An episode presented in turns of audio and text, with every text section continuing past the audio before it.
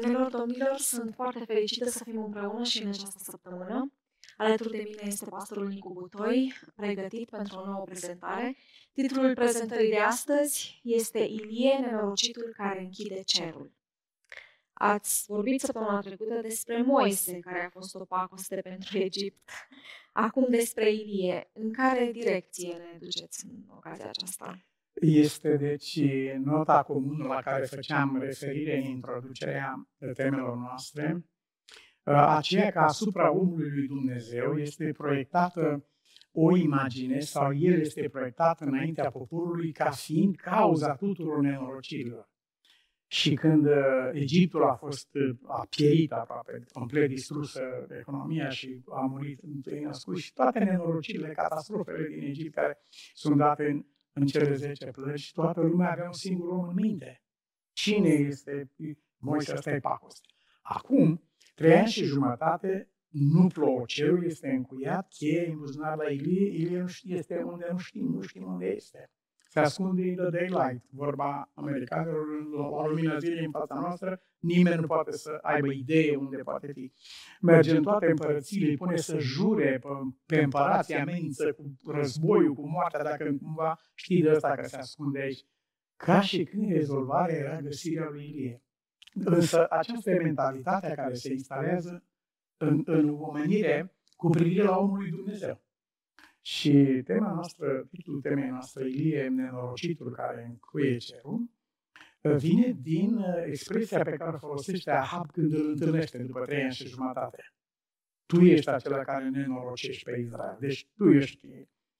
Și Ilie spune, zice, nu. Dacă aș fi eu să rezolva ușor. Este vorba de tine, e vorba de toată casa tatălui tău și anume e vorba de idolatria la care bază. Dar voi ați spus că Baal este cel care dă soare, ploaie și așa mai departe. Dumnezeu v-a lăsat acum pe mâna lui Baal. Trei ani și jumătate, trei ani și jumătate. Da. De ce, de ce trei ani și jumătate? Asta fi, da, deci, de ce trei ani și jumătate? Nu se poate în trei zile? Nu se poate în trei zile. În trei zile nu învățăm nimic și nu ne, nu ne schimbăm nimic. Pardon. E nevoie de uh, un, un număr de zile pentru vindecarea osului fracturat. E nevoie de lucrul ăsta. E nevoie de un număr de zile de a lua un tratament. Ei mi-au dat să iau un tratament timp de un an, în care a fost extrem de periculos și mi-a spus când se împlinește un an, testăm și m-au testat și a spus gata, din momentul ăsta nu mai ai nevoie de el. Mergi fără el. Trei ani și jumătate a fost timpul cunoscut de Dumnezeu, numai Dumnezeu cel atât puternic poate cunoaște un astfel de timp, trei ani și jumătate, până când poporul este, mintea și mentalitatea lui este adusă în poziția să recunoască adevărul. Ceea ce s-a și întâmplat, că au strigat toți pe Carmel, Domnul e adevăratul Dumnezeu, pentru că dumnealor nu știau dacă e Baal sau Dumnezeu. Până acolo ajunsese uh, confuzia aceasta și schiopătau de amândouă picioarele. Dar imaginează trei ani și jumătate să nu plouă într-o țară și să știi că e din vina unui om.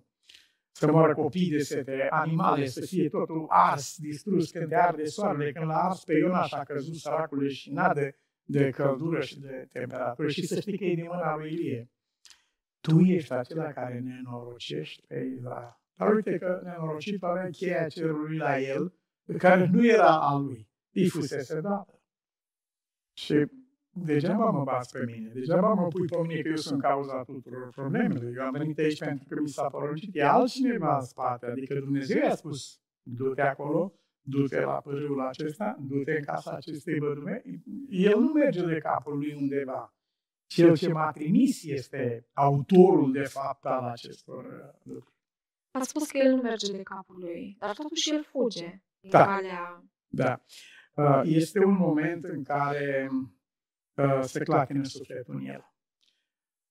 Izabela aude de moartea prorocilor lui Baal și ai Astartei și atunci jură pe zeii dumneai.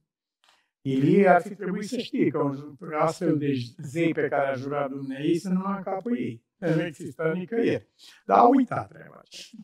A uitat lucrul ăsta și a luat, a luat personal ce s-a spus și mai ales a crezut a crezut că zeii o vor ajuta pe ea, el care venea de acolo, de pe Carmel. Dar ăștia suntem. Suntem uh, oameni. Și uh, lucrul acesta i-a dărâmat uh, psihicul, sufletul. Și atunci el a căzut în acea cumplită depresie. Uh, aș vrea să mor. Nu mai îmi trebuie nimic. Uh, am rămas singur, absolut singur. Măi, de unde știi că ești singur? Că ai numărat tu oamenii. Știi tu câți oameni are Dumnezeu? Uh, o ajungem să uh, tragem niște concluzii și să le adoptăm cu privire la niște stări de lucru care de fapt nu există. El avea, pe baza faptului că este singur, absolut singur, nu e nimeni. Nu, nu e adevărat că nu e nimeni. Sunt șapte mii de oameni aici care nu și-au plecat genunchiul în fața lui Baal. Păi eu nu știu niciunul, asta nu înseamnă că nu știe Dumnezeu. Nu știi tu, dar știe Dumnezeu. Pe baza acestui, nu sunt mai bun decât părinții mei. Tu n-ai cum să măsori asta. o măsoară Dumnezeu. El știe ce știe. Când adoptăm în mintea noastră anumite uh, concluzii sau stări de lucruri care de fapt sunt absolut imaginare, uh, dar inevitabile. Dacă nu văd pe nimeni, e normal să spun că sunt singur. E, aduci lucrul ăsta în fața lui Dumnezeu, Doamne, e adevărat, sunt singur? Mi se pare că sunt singur. Și atunci, El te luminează, știi despre ce este vorba, înțelegi de la Dumnezeu ceea ce n-ai știut înainte și zici, Doamne, ce departe era mintea mea de realitatea aceasta. Dar același lucru care vine asupra lui Moise, care e pacostea Egiptului, același lucru vine asupra lui Ilie, care e nenorocirea lui Israel, și asupra oricărui alt om al lui Dumnezeu despre care vom mai învăța. Și revin spunând, învățăm aceste lucruri, pentru că nimeni nu este scutit de o stare ca aceasta să fie, să se vorbească împotriva lui lucruri rele și neadevărate, și să nu fie ispitit să se revolte și să răspundă tocmai pentru că nu este adevărat, în timp ce Iisus spune, nu, nu te revolta. Asta înseamnă că l-ai crezut pe ăsta. L-ai luat cuvântul care zice, nu, nu te revolta. Bucură-te că nu e așa ochii la Dumnezeu, Doamne, știi tu că am, e în dreptul meu așa Nu, pe atunci hai să ne bucurăm. Dar uh, este foarte greu, este, este, nu, este, nu, nu e firesc. Pentru noi firesc este să cădem, să ne descurajăm, să ne deprimăm în fața acestor lucruri. Mulțumim mult! Dragi prieteni, prezentarea Ilie, nenorocitul care închide cerul, prezentare foarte importantă pentru viața noastră. De aceea vă invit să rămâneți pe 7TV și să nu pierdeți această prezentare. Noi ne revedem data viitoare. Pe curând!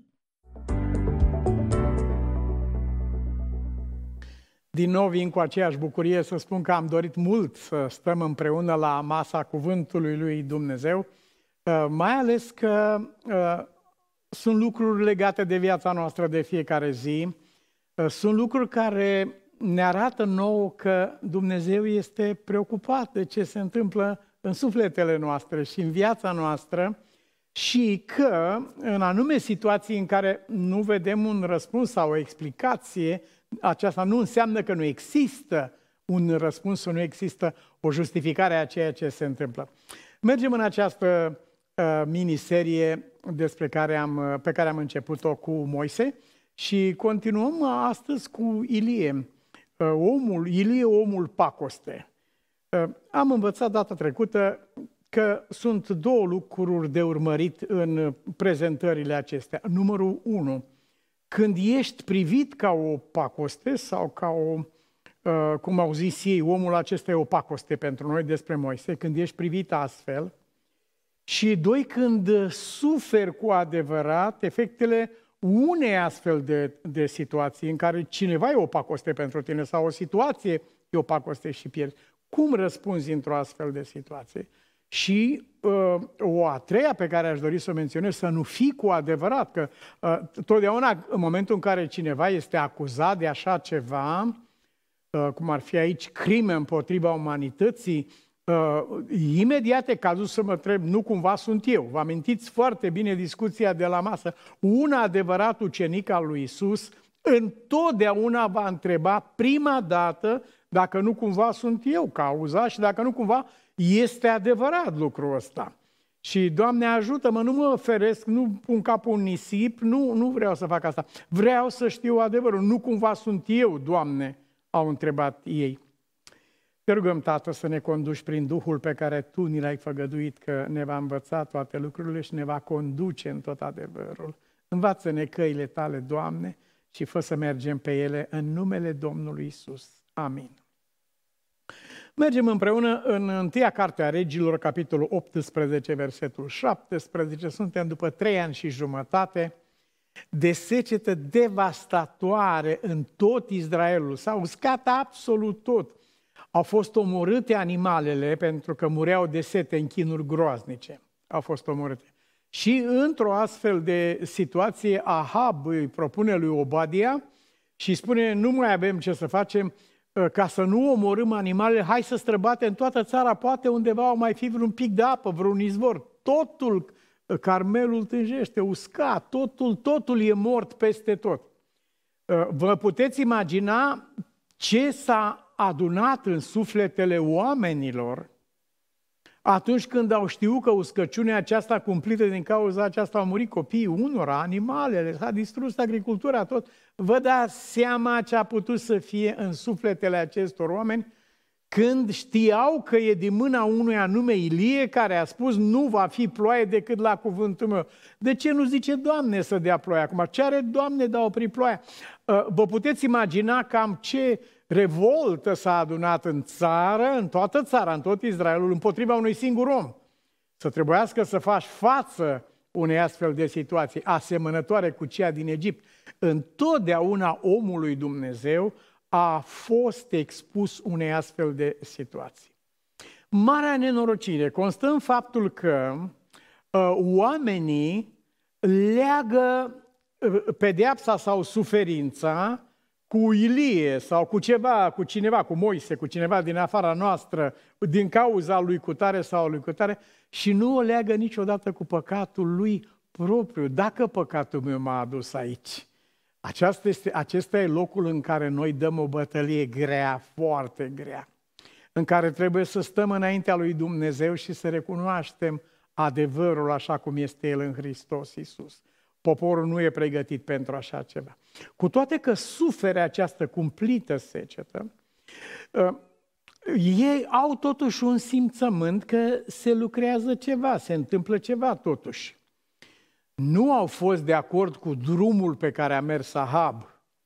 Ahab, în afara faptului că el era fiul lui Omri, un rege rău, cumplit de rău, despre care Biblia spune că niciunul din regii lui Israel uh, nu a făcut atâta rău cât a putut face acest rege Omri. El a făcut, scrie Biblia în 1 Regi 16, 25, uh, Omri a făcut ce e rău înaintea Domnului și a lucrat mai rău decât toți cei ce fuseseră înaintea lui. Puteți să, putem să ne dăm seama ce înseamnă lucrul acesta? Păi înaintea lui au fost niște regi cumpliți, dar ca să spună în dreptul lui acest Omri, era tatăl lui Ahab, și el, omul ăsta, a, a făcut mai mult rău decât toți oamenii ăștia la alți care au fost într-adevăr răi. El a făcut ce e rău înaintea Domnului, scrie despre majoritate, iar omul ăsta e mai rău decât toți. Acum, uh, uh, urmărind pe linia aceasta, uh, ne uităm la această situație paradoxală în care oamenii sunt autorii păcatului, sunt autorii urmărilor care sunt aici, tot ce se întâmplă în Israel este urmarea păcatului lor, este urmarea despărțirii lor de Dumnezeu și închinării la Baal, bă, zeu, soare, el dă ploaie, el dă toate, păi să, să dea Baal ploaie atunci. Și Baal n-a dat niciun fel de ploaie. Baale, auzi-ne, Baale, auzi-ne, dar Baal n-a auzit pe nimeni. Ei nu leagă suferința teribilă de trei ani și jumătate a țării, nu o leagă cu păcatul lor sau cu Baalii regelui, cu căsătoria lui, cu regina aceasta idolatră. Uh, ba mai mult scrie uh, Scriptura că Ahab, care a domnit în locul tatălui său, după ce s-a spus despre Omri că el a făcut mai rău decât toți la un loc, acum vine despre Ahab spunând, Ahab, fiul lui Omri, a făcut ce este rău înaintea Domnului mai mult decât toți cei ce fusese înaintea lui, deci inclusiv decât taică la un moment dat, Roboam, fiul lui Solomon, amenință poporul și îi spune degetul meu mic va fi mai gros decât coapsele tatălui meu, adică pedepse și suferințe nu s-a pomenit asupra poporului și acest, acest om cu purtare demonică a rupt uh, unitatea poporului Dumnezeu, s-a despărțit în două și uh, este o istorie vărsătoare de sânge și de suferinți, divizarea aceasta teribilă. Așa scrie despre Ahab.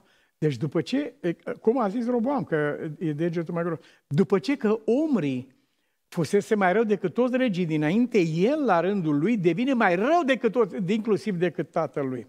Și ca o uh, cumplită sfidare, el nu are nimic nici cu poporul, nici cu istoria, cu, are ce are cu Dumnezeu. Acolo e toată problema. Uh, în speță soția lui. Uh, nu a fost nimeni care să se fi vândut, scrie Scriptura, asemenea lui Ahab, care era ațățat de nevasta lui. El răspundea la tratament, ea îl provoca și el răspundea la tratament imediat. Așa se face că el nu s-a mulțumit cu versetul 31, are o, o expresie incredibilă, ca și cum ar fi fost puțin lucru pentru el să se dedea la păcatele lui Eroboam, fiul lui Nebat, a mai luat de nevastă și pe Izabela, fata lui Ed Baal, împăratul Sidonienilor, și a slujit lui Baal și s-a închinat înaintea lui. Pe această linie, scrie Scriptura, versetul 32, a ridicat un altar lui Baal în templul lui Baal pe care l-a zidit în Samaria și a făcut un idol a startei, afară de lucrul acesta. Mai departe, Ahab a făcut mai multe rele decât toți împărații lui Israel care fusese înaintea lui. Care a fost uh, subiectul și obiectul? Partea a doua a versetului 33, ca să mânie pe Domnul Dumnezeului Israel. Zice, tu ai fost împotriva mea, împotriva singurului care te putea ajuta. De ce un om se ridică să mânie pe Dumnezeu? Este inexplicabil. Dumnezeu nu se mânie, vă asigur. El ne-a învățat pe noi că mânia e crimă, el nu face lucrul acesta. Expresii ca acestea, s-a aprins de mânie, mânia lui Dumnezeu, sunt traducerea în limbaj omenesc a suferinței lui Dumnezeu. Dumnezeu suferă când vede un om că alege să meargă pe drumul acesta. Și el e pornit fără să stea și să se uite în ce direcție merge, de unde vine, unde se duce. Nu interesează nimic. E pornit să mânie pe Dumnezeu cu orice echip. A, a, aceasta este setea sufletului lui. Vrea să mânie pe Dumnezeu cu orice chip. Păi, în, în, în, Scriptura spune, zice, da, pe Dumnezeu îl tratezi tu în felul ăsta în cartea lui Iov. Adică, ă, ce rău îi faci tu lui Dumnezeu când înjuri de Dumnezeu sau când blestem numele lui Dumnezeu sau când provoci pe Dumnezeu. În realitate, tot ce faci tu împotriva sufletului tău faci. De aceea, Biblia spune despre el că el a făcut mult mai rău decât toți împărații înainte. Aceștia au făcut multe nelegiuiri, într-adevăr, împărații aceștia, dar nu s-au ridicat să mânie pe Dumnezeu, cu obiectivul ăsta, cu scopul ăsta, ca să mânie pe Dumnezeu. Nu, nu au făcut din aceasta uh, patima sau pasiunea sufletului lui. În aceste condiții, Israel este complet uscat. Totul este distrus, economic și natural, tot mediul este distrus. Vina și cauza este pacostea aceasta de Ilie. Ăsta este de vină. Toată ura, toată amenințarea, toată mânia țării întregi împotriva acestui om. Ăsta este de vină. Ei, să trăiești sub, o așa, sub un așa nor toxic de acuzație. Singurul lucru care te poate ține în picioare este ceea ce uh, face Dumnezeu cu fiecare om. Dă o asigurare în suflet și îți spune, eu știu ce se întâmplă, am auzit cuvintele tale, știu când ești mânios împotriva mea, știu toate lucrurile acestea. Este o asigurare pe care o dă Dumnezeu intim sufletului celui care suferă o acuzație nedreaptă. Nu Ilie era autorul faptului că trei ani și jumătate n-a plouat, ci păcatul lor, despărțirea lor de Dumnezeu. Uh, sub uh, impresia de la început prin care șarpele a spus să vei merge într-o etapă superioară și s-a văzut ce fel de superioară a fost. La fel s-a întâmplat aici. Uh, Ahab nu aduce cultul lui Baal în Israel ca o întâmplare sau din greșeală, ci este cumpărat, convins, prin soția lui și prin propriile convingeri că acest nou cult al lui Baal va ridica nivelul de viață în țară. Nu întreabă dacă e adevărat sau nu. Pe el, îl între... pe el îl interesează perspectiva, ceea ce crede el că se va întâmpla. Gândește, deci, că veți fi ca Dumnezeu, vi se vor deschide ochii, va fi uh, mult mai bine decât a fost până acum, că până acum a fost într-adevăr mai rău. Uh, din ce cauză? Tot din cauza neascultării. Și în loc să fie văzută cauza răului, a fost proiectată asupra lui Dumnezeu, cum și astăzi se întâmplă în societatea noastră și în viața noastră particulară. De cele mai multe ori ne întrebăm de ce nu intervine Dumnezeu, de ce nu face Dumnezeu ceva, de ce nu procedează Dumnezeu altfel. Ne întrebăm lucrurile acestea. Omul acesta uh, a mers și mai departe și ca un act de teribilă sfidare la adresa lui Dumnezeu a rezidit Erihonul despre care Dumnezeu spunea că trebuie să rămână niște dărâmături veșnice și în cartea lui Iosua spune cine va rezidi cetatea aceasta va plăti cu doi copii. Așa s-a întâmplat. Uh, Hiel din Betel a rezidit Erihonul uh, cu prețul acesta.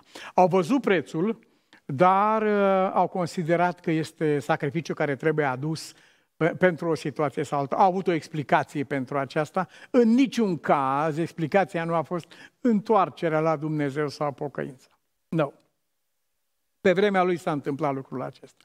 În aceste condiții, dacă Dumnezeu nu intervine, după cum mergând la spital și se constată că suntem bolnavi într-o anumită privință, dacă nu se intervine, într-un timp de se va sfârși așa sau se va sfârși așa. Când situația a ajuns aici, în Israel, Dumnezeu intervine. Cu ce intervine? O pedeapsă, spun unii. Dumnezeu nu face astfel de lucruri. Nu.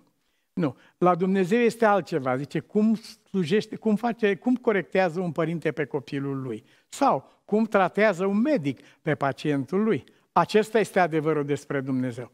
Care este mijlocul de a opri pe Israel din căderea liberă în care se găsește și din fața dezastrului prin care ei urmează să fie complet desfințați și resorbiți în alte națiuni sau să îngrașe pământul cu trupurile lor, cu consecința că planul de venire a celui binecuvântat de întruparea Domnului se va întrerupe acolo. Acesta era de fapt obiectivul. Dumnezeu intervine. Ilie apare în fața lui Ahab în 1 uh, Regi 17 cu 1. Ilie, Tijbitul, apare în fața lui Ahab și îi spune Viu este Domnul Dumnezeul lui Israel, al cărui slujitor sunt. Că în anii aceștia, a fost vorba de trei ani și jumătate, nu va fi nici rouă, nici ploaie decât după cuvântul meu. Uh, această secetă cumplită de trei ani și șase luni nu era hotărârea sau acțiunea lui Ilie, uh, ci era urmarea păcatului. Oamenii nu leagă, noi nu legăm, nu legăm, rare ori legăm consecințele sau suferința sau pierderea sau nenorocirea din viață, a rare ori o legăm cu păcatul din viața noastră, o legăm cu uh, consecința, cu autorul Uh, consecinței noastre. Ilie este autorul și o țară întreagă îl consideră pe el pacostea țării. Om, numele lui probabil că este înjurat și blestemat și de copii pe drum și de bătrâni și de toți oamenii. Uh, este de neimaginat să fie un singur om obiectul urii țării întregi și în condițiile acestea el trebuie să împlinească lucrarea la, la care l-a chemat Dumnezeu. Nu este simplu acest lucru. De ce învățăm așa ceva? Noi nu experimentăm o stare ca aceasta la proporțiile acestea. Nu, noi nu suntem Atanasie contra mundo sau potriva lumii. Dar, într-un mai restrâns cadru, trecem prin același fel de experiență. Poate cel mai apropiat al sufletului nostru, poate familia, poate biserica, poate colegii de serviciu, poate societatea.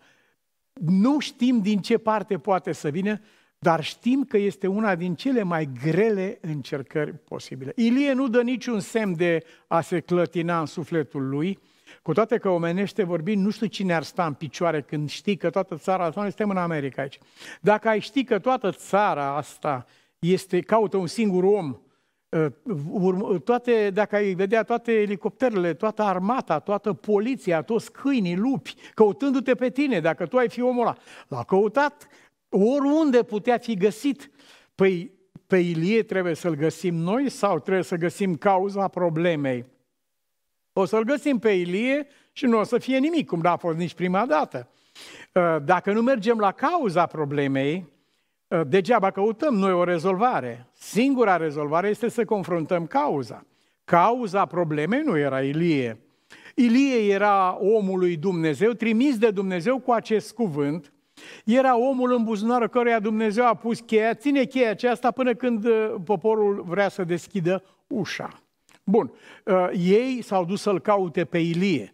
S-au dus la toate împărățile din prejur și a pus pe împărat să jure că nu știe unde se ascunde Ilie. Ilie era, se ascundea în, în plină lumină chiar în, în prezența lor acolo, că era ascuns de Dumnezeu în locul acela și dacă s-a apropiat cineva, Dumnezeu îi spunea, ia-o pe aici. Uh, Ilie era acolo, dar nu el trebuia căutat. Noi suntem aceia care, imediat ce se întâmplă ceva în viață, ne și îndreptăm să știi că aici e mâna lui cutare. Cutare a zis, cutare a făcut, ăsta a făcut așa și pe dincolo. Bine, e posibil să fie așa ceva, dar până să ajungem acolo, de altfel nu ți ajută Dumnezeu să ajungi la o concluzie adevărată dacă nu te uiți întâi și întâi în ograda sufletului tău. Dacă Ahab și toată țara, tot poporul Israel, toți preoții care mai erau acolo și uh, tot ce mai rămăsese din credință, pentru că aveau 450 de preoți ai lui Baal, aveau cultul lui Baal, era pretutine, dar dacă aceia care au rămas, rămășița poporului s-ar fi oprit să se întrebe, dacă Ahab însuși s-ar fi întrebat de unde vine așa ceva, dacă ar fi spus acestor 450 de preoroci ai lui Bal, vorbiți cu Bal că el dă ploaie, el e soarele, regele soare, uh, el e zeu soare, trimite, spuneți-i să dea ploaie aici. Uh, și-ar fi dat seama că niciuna din aceste lucruri nu constituie răspunsul. Și așa suntem noi. Noi căutăm uh, personal, noi căutăm tot felul de variante posibile Uh, ne descărcăm ura ca într-un paratrăznet în cineva pe care, care este nevinovat și străin de situația noastră, când colo vrăjmașul este, se ascunde chiar înăuntru sufletului nostru.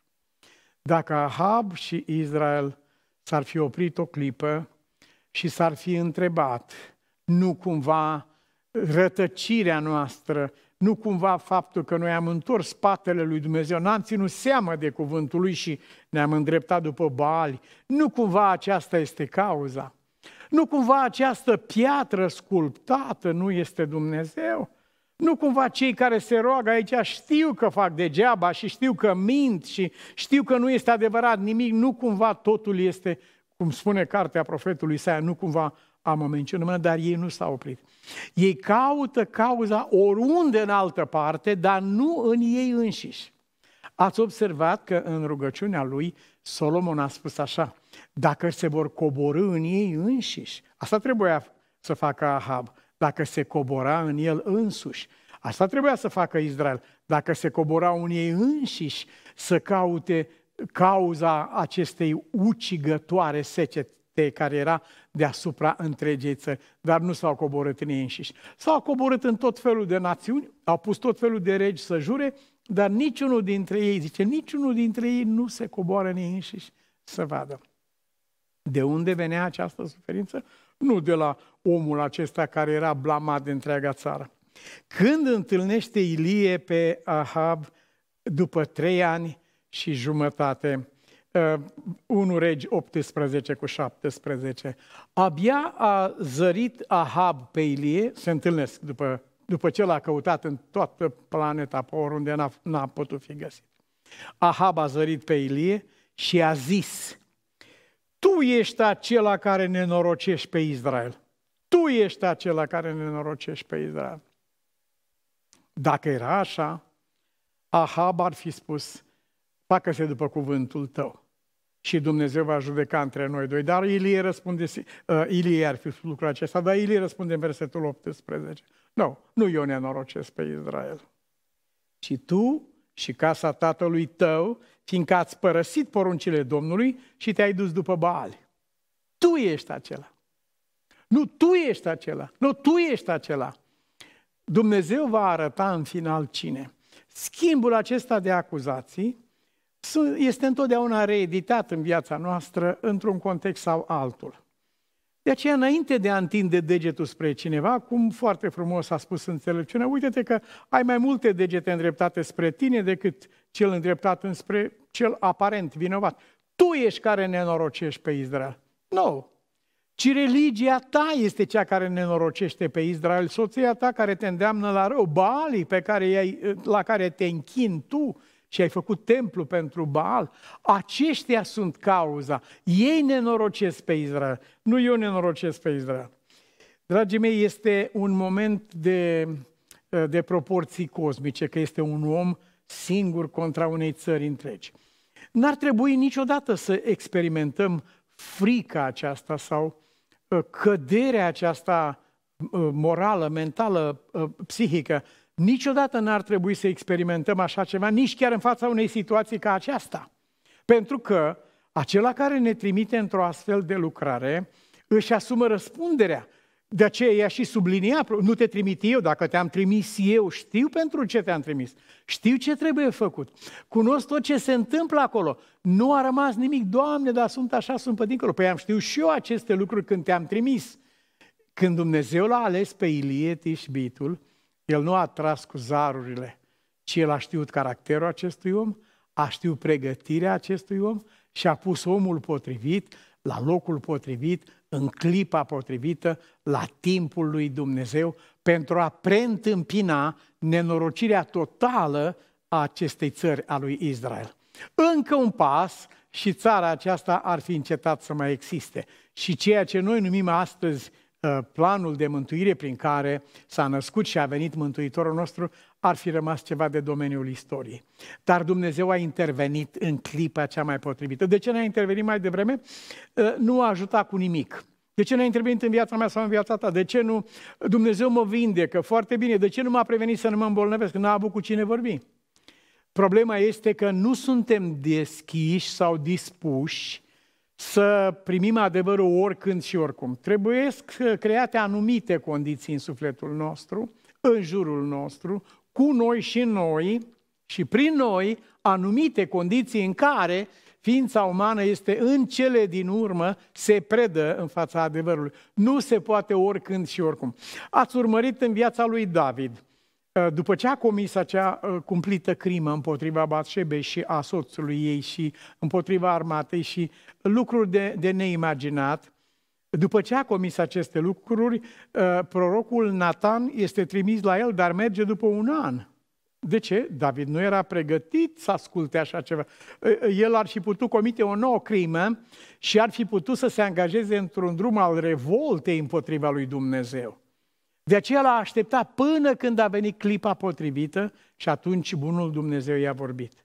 Acum inima era uh, înmuiată de nașterea copilului, uh, conștiința era trezită, uh, s-a întors înapoi către ceea ce a comis împotriva celui mai credincios din generalul lui al Urie, uh, la crima pe care a comis-o împotriva acestei femei pe care a violat-o în chip barbar, fiindcă era împărat s-a întors înapoi. Și când era conștiința lui cea mai sensibilă, atunci prorocul Nathan vine înaintea lui și îi spune acel frumos, uh, acea frumoasă parabolă cu omul care avea uh, multe oi și care a tăiat mielușaua vecinului lui când a venit cineva pe ea. David este indignat și revoltat la maxim. Și atunci spune, omul acesta ar trebui să moară. Dar prorocul îi spune, omul acesta ești tu. Asta nu se poate spune oricând unui om. Dacă s-ar fi încercat cu un an în urmă, ar fi și foarte rău. Dumnezeu știe ceasul biologic și ceasul sufletesc al fiecărei ființe. Știe când sufletul este potrivit. La fel se întâmplă aici cu Israel. A trebuit să treacă mult timp de fără de lege. Au trebuit să treacă multă apă murdară, toxică, pe râul închinării lor, o închinare la bali însoțită de desfrânări, de orgii, de spurcăciuni inimaginabile, a trebuit să treacă mult până când conștiința lor împovărată s-a înclinat. Acum Israel era pregătit. Întâlnirea dintre Ahab și Ilie, ă, de fapt, deschide ă, această, acest front de neimaginat. Tu ești care nenorocești pe Israel. Nu, ci tu și casa tatălui tău care ați mers după Baali. Acolo este cauza. Aceasta trebuie rezolvată. Nu Ilie trebuie rezolvat. Trebuie să rezolvați Baali și închinarea la Baal. Cuvântul lui Dumnezeu pe care îl găsim aici în 1 Regi, capitolul 17, arată că Ilie nu este pentru prima dată acuzat în acest fel. După ce a petrecut perioada aceea la părâul Iaboc, la părâul Cherit, după ce a petrecut uh, timpul acela în care era hrănit de corbi, cu aceeași mâncare dimineața și seara, trei ani și jumătate, pâine și carne dimineața și seara. Uh, corbii au adus, sigur, uh, masa pe care au avut-o ei. Cum i-a întins Abraham o masă lui Isus cu ce a avut el mai bun. Și corbii au adus ce au știut ei mai bine, și pâine și uh, carne. Trei ani și jumătate și apă din izvor de acolo. A secat pârâul și Ilie este uh, trimis cu destinație, cu adresă, la văduva din Sarepta Sidonului, uh, lucru la care face referire însuși Mântuitorul nostru. A fost uh, foarte revoltător pentru um, frații din biserică să audă că Dumnezeu are frați și în altă parte, cum ar fi în Sidon. Și a fost extrem de revoltător. Au vrut să ucidă pe Isus când a spus lucrul ăsta.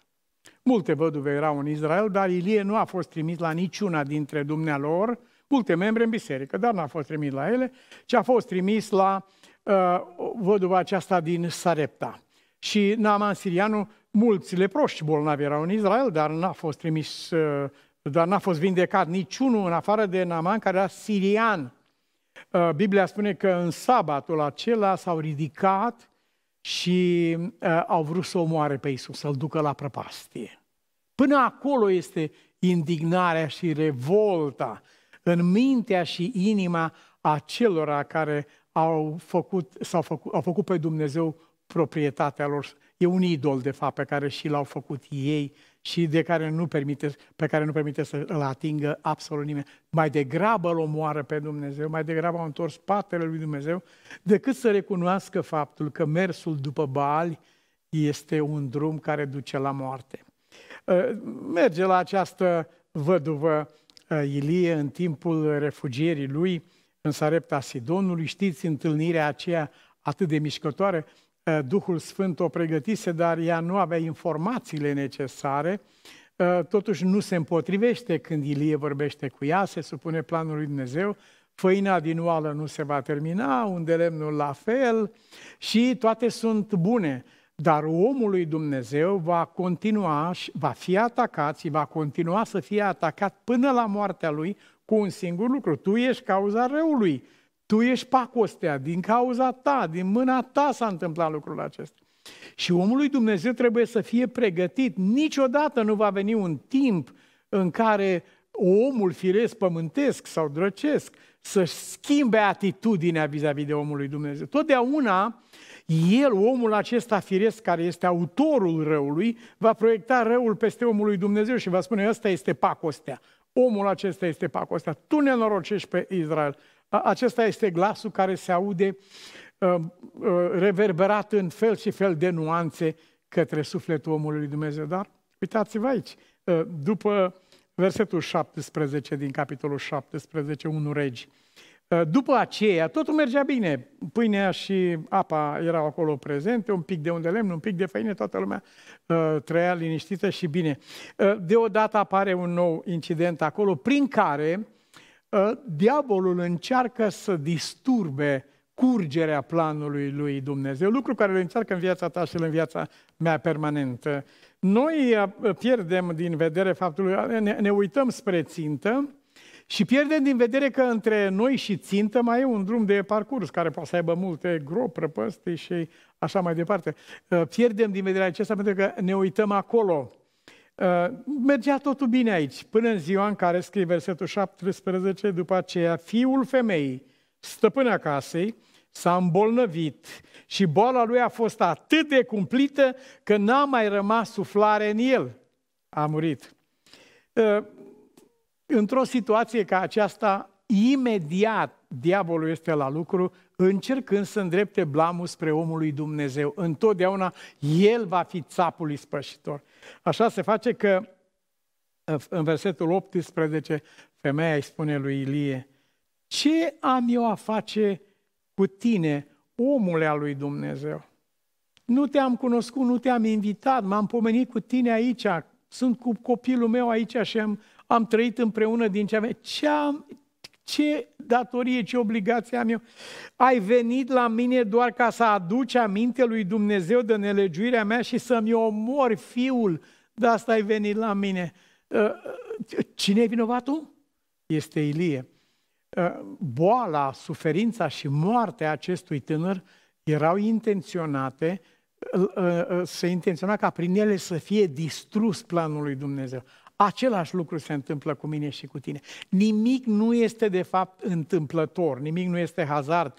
Ceva care se petrece în viața noastră, pe drumul nostru, în familia noastră, în adunarea noastră, pe strada noastră, ceva care se petrece, are strânsă legătură cu planul pe care îl are Dumnezeu cu tine și cu mine.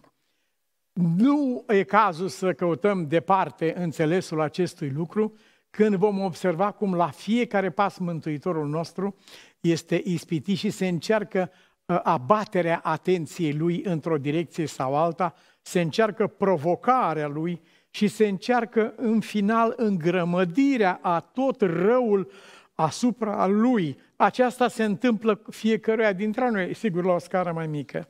Ai venit să aduci aminte lui Dumnezeu de nelegiuirea mea și să-mi omori fiul. Care a fost răspunsul lui Ilie? Niciun răspuns. Să învățăm de la omul lui Dumnezeu. El știe că această impresie și această acuzație, aruncarea vinei asupra lui, din nou aceeași armă diabolică, el știe că aceasta este, se intenționează uh, prin ea distrugerea uh, uh, mediului care s-a creat acolo și întreruperea sau distrugerea planului lui Dumnezeu pe durată lungă. Ilie nu răspunde absolut nimic, așa cum nu răspundea Mântuitorul nostru și cum trebuie să învățăm și noi glasul tăcerii. Glasul tăcerii are în sine mai multă încărcătură decât vorbăria nebunilor care strigă unii la altul, tu ne norocești pe nu, tu ne norocești pe Israel. Nu, no, nu răspunde. Ilie nu răspunde absolut nimic, ci spune cuvântul lui Dumnezeu a luat copilul, s-a coborât în casa de, ă, din, casă, din odaia de sus ă, și a stat de vorbă cu Dumnezeu. Acolo se petrece lucrul acesta. Ă, copilul a înviat și el îl dă mamei sale. De acolo de unde uh, mama sa își pierduse încrederea și credința în omul lui Dumnezeu, îl considera cauza răului din viața ei, lucrurile se răstoarnă și credința ei și încrederea ei în Dumnezeul omului se ridică la o culme pe care nu fusese înainte. Și ea răspunde în versetul 18. Ce, uh, în versetul 24, femeia a zis lui Ilie, cunosc acum că ești un om al lui Dumnezeu și cuvântul Domnului în gura ta este adevăr. Cunosc acum, cunosc acum. Vor veni și vin crize în viață în care omul lui Dumnezeu, tu și cu mine, uh, cei de lângă noi, Uh, putem să cădem sub această, sub degetul acuzator, legat de cine știe ce mare nenorocire pe pământul acesta. Nu uitați însă că Dumnezeu va transforma răul în bine, dar nu numai că va transforma răul în bine, ci va transforma într-un bine tot atât de mare cât era de intenționat răul acesta să devină de mare. Într-un bine tot atât de mare. S-a ridicat glasul ei și cunoașterea ei. Din cauza aceasta, din cauza acuzației acestea, se clatină omului Dumnezeu așa de ușor. Din cauza acestei uh, lovituri la inimă, tu ești cauza răului, prin tine a venit rău, din cauza ta, dacă nu erai tu. Uh, toate aceste lucruri pun o povară unor insuportabilă asupra ființei omenești. Întâlnirea dintre Ahab și Ilie, la care am făcut referire în începutul nostru, uh, are acest uh, schimb de vorbe, dar uh, Ahab uh, nu răspunde după ce i s-a spus, uh, nu eu sunt cauza nenorocirii lui Israel, ci tu și tatăl tău, datorită religiei balilor, Ahab nu mai răspunde. Ahab se supune. De altfel vom observa că omul acesta nu era mort, de aceea și intervenit Dumnezeu. El nu era mort, ci omul acesta încă avea teamă de Dumnezeu în sufletul lui, pentru că deodată Domnul îi spune lui Ilie, ai văzut cum s-a smerit Ahab?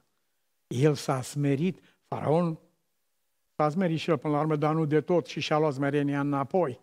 Ahab se supune adevărului copleșitor cu privire la cauza nenorocirii și își dă seama că cel care trebuia blamat nu era Ilie, ci era însuși Ahab. Ascultă-mă, Doamne, ascultă-mă, se roagă Ilie lângă altarul acesta. De ce? Ce cer de la Dumnezeu?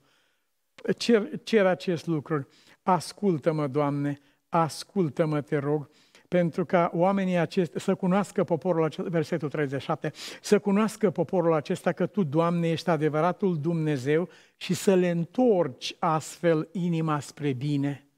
Vai, ce nenorocire ne-a lovit, ce suferință, ce boală. Știi care e rostul? Să întoarcă inima spre bine. Orice îngăduie Dumnezeu în viața și ființa noastră are menirea să ne întoarcă inima spre bine.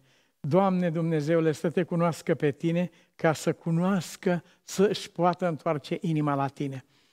De multe ori suntem revoltați împotriva lui Dumnezeu pentru consecințele alegerilor noastre. De ce Dumnezeu a îngăduit așa? Nu, de ce tu ai ales așa?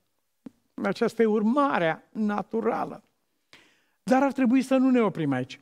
Ar trebui să mergem un pas mai departe și să întrebăm, Doamne, care este intenția Ta în faptul că eu sufăr astăzi urmările umblărilor mele? Ați văzut ce a spus pe cruce?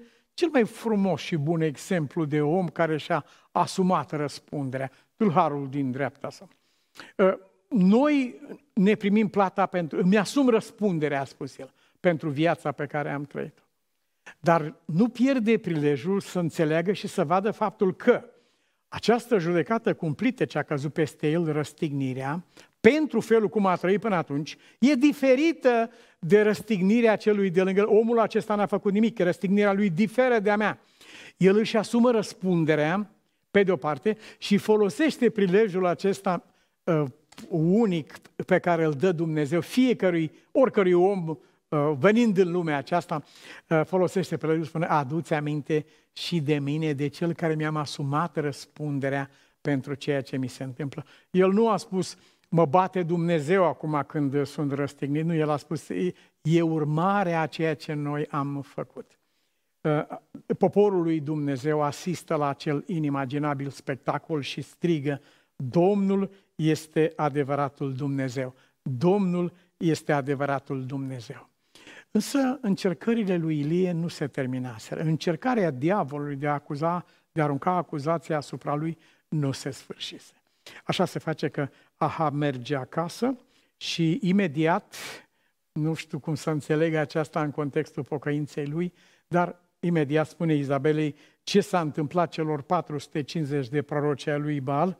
Atunci Izabela se jură că Ilie va împărtăși aceeași soartă cu ei și atunci se petrece cea mai periculoasă și mai grea lovitură posibilă. Ilie nu mai este acuzat de o țară întreagă, cum că este pacostea lumii și a țării, nu mai este acuzat de împărat, ă, tu, ești, tu nenorocești pe Israel. Ilie ajunge să se acuze singur. Aceasta este cea mai primejdioasă dintre toate acuzațiile de nedreptate care pot să cadă asupra unui om. Când te acuză lumea întreagă și știi că sunt lucruri rele și neadevărate, îți mângâi sufletul dacă ne ajungi ca tu să spui lucrul acesta. Și el cade într-o cumplită depresie spunând, i-am sufletul, vreau să mor. Ne oprim aici. Dar Dumnezeu nu se oprește aici, nici cu el, nici cu tine, nici cu mine, ci îl invită în călătoria aceasta îl întâmpine cu acel glas uh, care nu poate fi niciodată imitat sau înțeles. Ce faci tu aici? În ce situație ești tu? După care îi răspunde cu acel susur blând pentru sufletul lui.